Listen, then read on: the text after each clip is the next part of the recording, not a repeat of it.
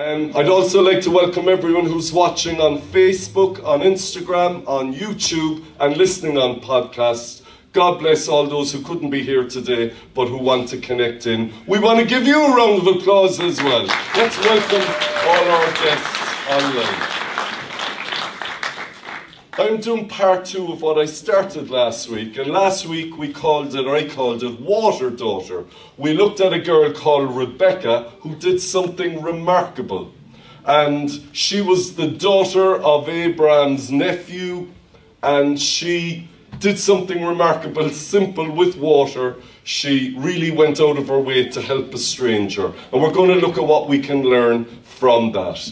But as we go into it, we can see that we're going to be looking at Abram. Now, if you're not sure who he was, he was the founder, if you will, of Judaism, of the Jewish faith, and the Christian faith came from the Jewish faith. So he was, if you will, the founder of even our faith in that sense, if you look at it historically. So Abraham is known as Father Abraham, isn't he? Yes. In fact, I remember a song when I was a young Christian, decades ago. Does anyone remember the song Father Abraham? Yes. Uh, uh, come on, well, let's sing it. One, two, three. Father Abraham had many sons. Many sons had Father Abraham, and I am one of them, and so are you. Do, do. So let's just praise the Lord. You had no daughters, only sons, okay? anyway, I remember singing that as a 19 year old. It wasn't exactly the coolest song. But you know what? Jesus had come into my heart and I didn't care. I wanted to praise God. So, Abraham, if you will, was the father of all things spiritual in that sense. But he was getting old and his son Isaac did not have a wife. We looked last week how Abram didn't want him to marry any of the local girls because they were, and archaeology proves this, they were not good living people. STIs were rampant in Canaanite culture. They can still see the evidence of syphilis and the skeletons that they uncovered there. They worshipped false gods. They killed their own children, sacrificed them on the fire to appease the demon god they worshipped. So Abram didn't want his son to marry a local girl. He wanted his son to marry a girl who would have a faith in God. And so we meet uh, his trusted senior servant, who was called Eliezer, he was the man Abram trusted. And Abram, and this is how they did it back then, sent him on a journey to go back to the land Abraham had originally come from to see if he could find someone from Abraham's tribe, because there was some degree of faith and good living going on there. And Eliezer took the long journey with all the camels, and when he got to the well, we saw how he prayed a prayer, and we call it the sign of the fleece, which comes from Gideon and Judges 6. And this is where you ask God, God, if you want me to do this, would you do something remarkable but possible?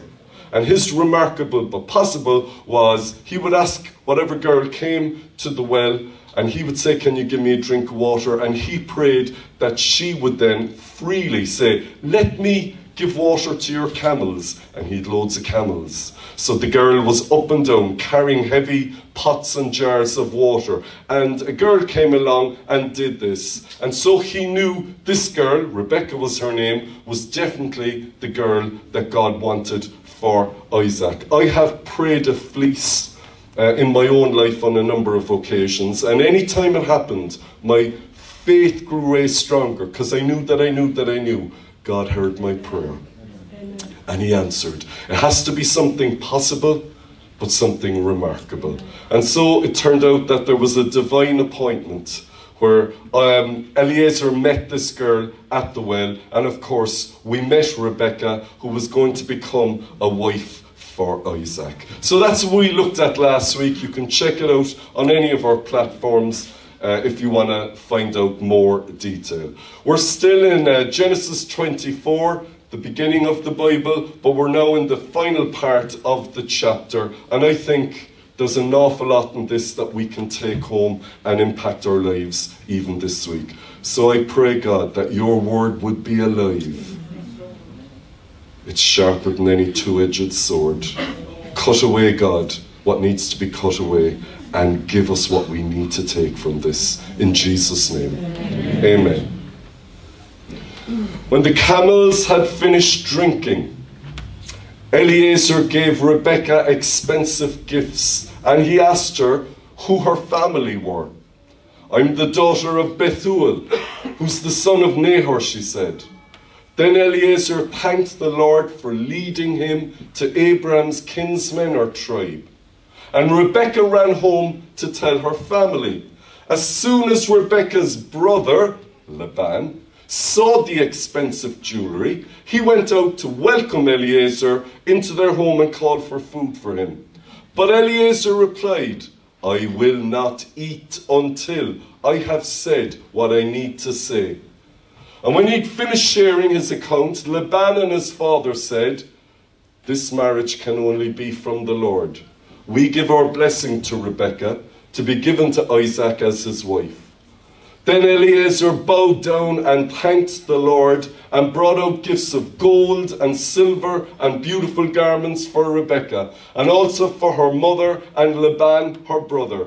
Next morning, and as Eliezer was getting ready to return to Abraham, Laban said to him, Let Rebekah stay another 10 days. After that, she can go. Finally. But Eliezer said to him, Do not delay me. The Lord is leading me on this journey. So they called Rebekah and asked her, Do you want to go with Eliezer today? And Rebekah said, Yes, I will go. And so they left that place behind and move forward on their journey to Abraham and Isaac. And when Rebekah finally saw Isaac, she took her veil, covered herself. And after Eliezer told Isaac everything, he took Rebekah, Isaac took Rebekah as his wife, and he loved her. Amen. There's so much going on here, it really is rich and deep. So I'm going to do a bit of preaching and teaching. Are you okay with that? Yes. You don't have a choice anyway, you're so you're going to have to stick with me. So we're told that after Eliezer had gave Rebekah expensive gifts, he asked her who her family were. She told him, and he thanked the Lord for leading him to Abraham's family. Now, it was a divine appointment, and maybe you can pray this for your life. Some of us prayed it last week. This girl came out of nowhere and into his experience because God had brought it about. Do you know God brings people across your path? Do you believe that? Yes. Is it all just chance? No. The world is far too complicated. We know there is a divine imprint on our lives, and you can smell it. I speak figuratively when the fingerprints of God are on someone's life. You know why? They bring life, not death. They build you up, they don't tear you down. They're for you, not against you. And so she told him that she was from this tribe, and he knew then. He thanked the Lord. So, what we've got is a double blessing. I don't know about you, but um, I've often been years ago when I didn't have a car in between cars, and you'd have to rely on the buses, and you're waiting for the bus, and the bus is meant to be there at 20 past 6, and now it's 20 to 7, and there's no bus, and you go, oh, what kind of a country am I living in? And there's no buses, and it's those fellas working for Bus Éireann, and next thing you get two or three buses all together. Has anyone else had that experience, just like me? Yeah, confession is good for the soul. I don't know what it is. It's almost like an unspoken law or rhythm in the universe. But so often in life, we can be waiting for something to happen and nothing happens and nothing happens. And then out of the blue, boom, boom, boom, a whole load of things happen together. Spiritually, we can be praying for something and it is as if nothing is happening. But then, we get a double blessing and a triple blessing, and a whole load of blessings come together. And that's what happened for Eliezer, because he prayed this divine appointment that this girl would feed all the camels, and then that she would be from, Abraham had said she would be from the tribe. So it was a double blessing. So they go back to Rebekah's house, and who do we meet straight away? We meet a guy called Laban, her older brother. And as soon as Laban saw the expensive jewelry, he said, We need to give this to the poor. No. No. He went out to welcome Eliezer and called, called for food for him. Now, you're going to meet him as you read the Bible later on. This guy was a chancer, he was a gangster, he manipulated people, he even manipulated his own daughters and treated them cruelly. This guy was all on the take. It's so different to his sister. His sister was someone who gave, but Eliezer, Laban, was someone who took. And so, because he saw the expensive jewelry, he goes out to welcome Eliezer. That's the main reason. The thing is, though, that um, Eliezer bought gifts not just for Rebekah, but we read that he brought gifts for her parents, for her brother. He gave gifts to all. So Laban was quite interested. You know what? Laban didn't deserve anything. He didn't deserve any gifts. He was a chancer. Yet, because his sister had faith in God and was used by God, because of that, a blessing came on the household. Here's the truth when there's a Christian, if there's only one in a household, a blessing comes on that household. That's what the Bible says. In fact, we, for example, the great apostle Paul said in 1 Corinthians 7:14 in the New Testament, the Christians unbelieving, husband or wife, and their children are blessed because of the Christian. So he's saying, if you're a guy and your wife isn't a Christian, and your kids aren't Christian, and you're the only Christian in your house, yet you bring a blessing into that house. Not only a blessing generally, but a blessing spiritually, because of all places, they have a greater chance of coming to faith in Jesus Christ because you're near them. Hallelujah. And if you're a, a lady sister here and your husband isn't a Christian, He's blessed. He mightn't deserve it, but he's blessed, and so are your children. So, this is a principle we see in Scripture. And you know what? Maybe some of us need to pray for our families. If you're the only Christian, or there's only one or two of you, the God I read about in the Bible says he brings household salvation. Again and again, we read all that house came to faith in Jesus Christ. Their lives were changed. The Bible calls it being born about we say that with a bit of joy? The Bible calls it being born again. Hallelujah. It's having a spiritual birth. It's where we're born physically, but then we're born spiritually. And so here we see that, and there's a blessing. Now, the unbelievers in our homes, they don't get the blessing of salvation. They've got to decide that for themselves. So that is not part of the blessing, but there's a greater chance that they will. Maybe we'll pray that everyone in your household has that opportunity. Amen? Amen? And that they come to salvation. So that's a, a bit of a background thing. Back to the main point of the story. Laban offers food, the brother, but the servant Eliezer says to Laban, I will not eat until I say what I need to say. Laban was basically saying, There's something more important than food going on here. Can I say, if you're really hungry right now for roast chicken at home, there's something more important than roast chicken going on here. You've all day long to eat your chicken, but how about we feed our souls as well? Hallelujah! Praise God. So, not only that, but this is a statement of faith on behalf of Laban. I will not sit down to eat. I first need to tell what God is doing. And it's a good principle. And so he goes into all the account of the miraculous way he came on his journey. And then we're told he brought out gifts of gold and silver and beautiful garments. Now, the Bible is so trustworthy. Did you know there are formulas, mathematical formulas that are perfect in God's Word, the Bible? You can trust the Bible. It's been trusted for thousands of years. Mathematically, poetically, historically, spiritually, trust God's Word. Hallelujah. Fashion comes and goes. What's politically correct today will be gone tomorrow, and it was gone yesterday. Don't put your trust on shifting sand. Trust on the solid rock that is Jesus Christ. Amen? Amen.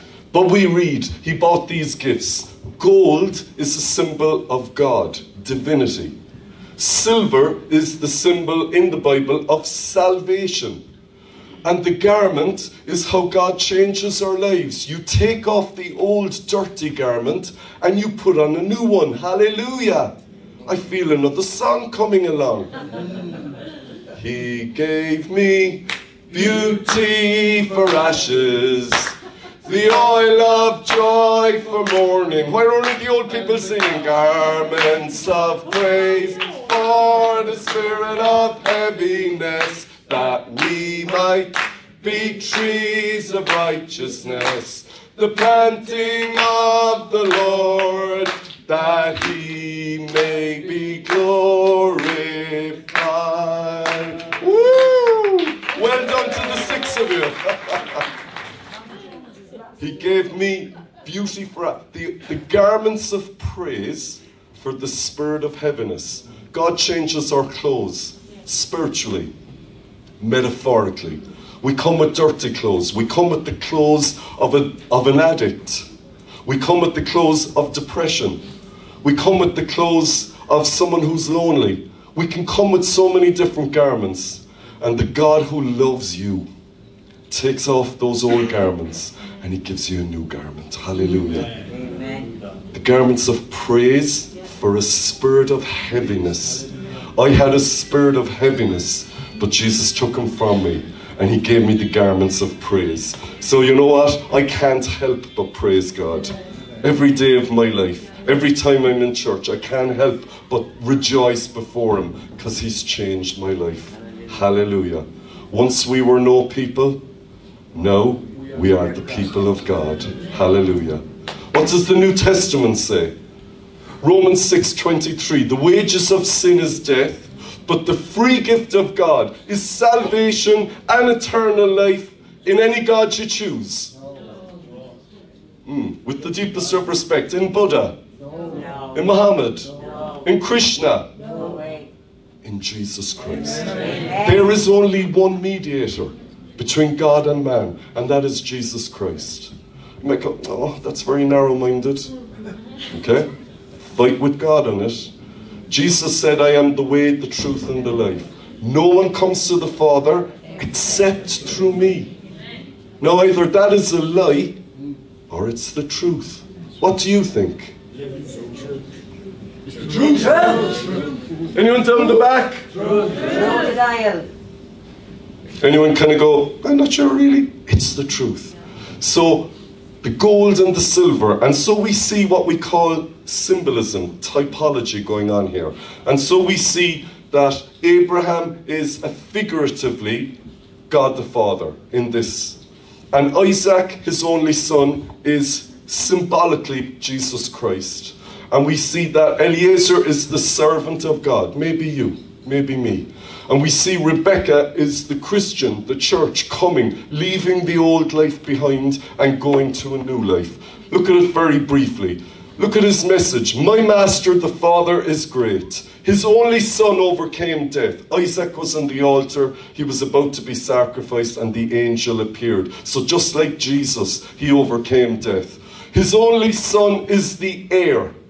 He's calling for a bride who will leave behind the old life and start a new life with Him. Hallelujah. Do you know that the Bible promises, and I touched on this last week, that when Jesus comes again, the second coming, there will be what's known in the Bible as the marriage of the Lamb. Jesus is the Lamb of God. The bride is everyone who is born again, who's ever lived. Mightn't be in this church or church like it, but you love God. And everyone who loves God is bought as a bride. It's a symbol. And then we connect with Jesus even more. It's the marriage feast. That's our future. So Eliezer, the servant, he's coming. And his words still speak today. Hallelujah. Will you leave behind the old life and start the new life? Who'll say hallelujah? hallelujah. What a wonderful invitation. The second coming will happen. It could happen any day. If you look at what's happening in Israel and Gaza, and I said this last week as well, all of the prophecies in the Bible point to that part of the world as being a sign of the end of the days. Armageddon is actually physically there. It mightn't be this situation, but it might be. Either way, God calls on you and me be ready. Amen. Be ready. Would you say amen? amen? Be ready. In Irish, we say bí ullamh. Bí ullamh. So here we have Eliezer coming. And so this is quite an interesting typology. Back to our main story. Then Laban the next morning said to Eliezer, Let Rebekah stay here another 10 days, then she can go. So they've had the night, they've agreed that Rebekah is going to leave behind the old way of living and leave that place and go to the promised land, go to her husband to be, go to the will of God. But yet we see there's always a Laban. There's always a saboteur in every family. In every situation, there will be someone who tries to stop what's happening. What did Laban say? Or what did Eliezer say? Here's a second statement of faith Do not delay me. The Lord is leading me on this journey. Laban said, No sometimes the most spiritual thing you can I and say, can I, you and I can say is no. Don't be the boy who just couldn't say no. Sometimes you gotta say no.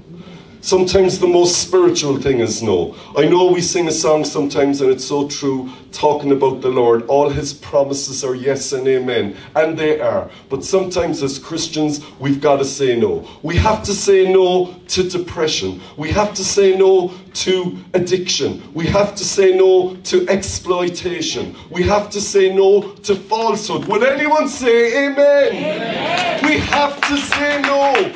And when we have someone who tries to drag us back, no, no, I'm not going down that road. You're better than that.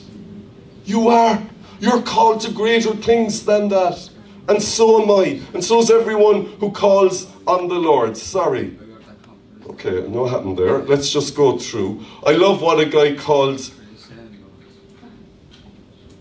Dr. Donald Barnhouse, he was a preacher and broadcaster. He said, If the enemy can't persuade you to remain in your old life, his next attempt is to delay you from moving on. So, trick number one get you not to have any faith in God. And if he can't stop that, his next trick is to try and delay you. And so, what did Eliezer say? He said, No.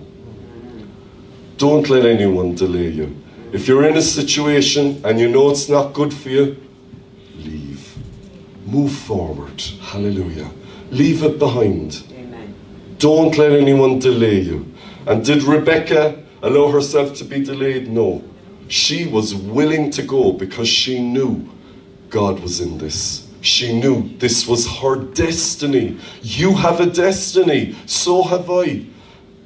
And we're not called to be with the Labans of this world who are only on the take. We're called to something higher. We're called to something greater. We're called to something wonderful. Amen. Not because we're necessarily wonderful, but He is. Amen. You just sang it. Hallelujah. What a wonderful name it is. His name is beautiful, His name is powerful, and His name is wonderful. So we're called to that. So what does Rebekah do? She said, Yes, I will go. This is the third and final statement of faith in this account. Yes, I will go. Rebekah, you never met these guys. Rebekah, you were never in that country. Rebekah, you don't even know what your husband looked like. There was a thing on the telly there recently where people were marrying people they never met. Did you ever see that or hear about it? What a load of old rubbish. But she didn't know what he looked like. She didn't exactly check him out on Instagram now, did she? So she's going to marry a man she never met. She's going to a country she never was in. She didn't know what his parents like. She knew nothing, but she knew God and one with God is the majority. If God be for me, how about we try that again? If God be for me,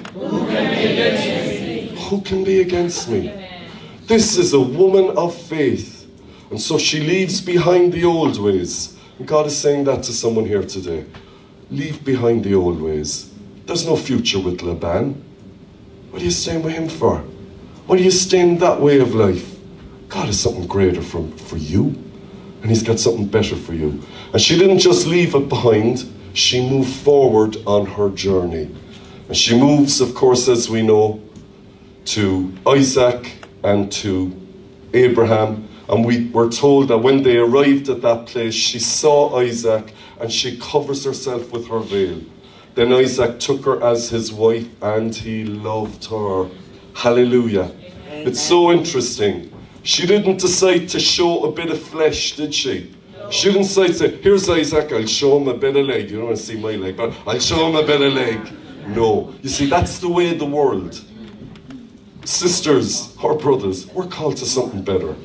And you know what? There's something of the mystery, of the mystique. She covered herself, it intrigued him more.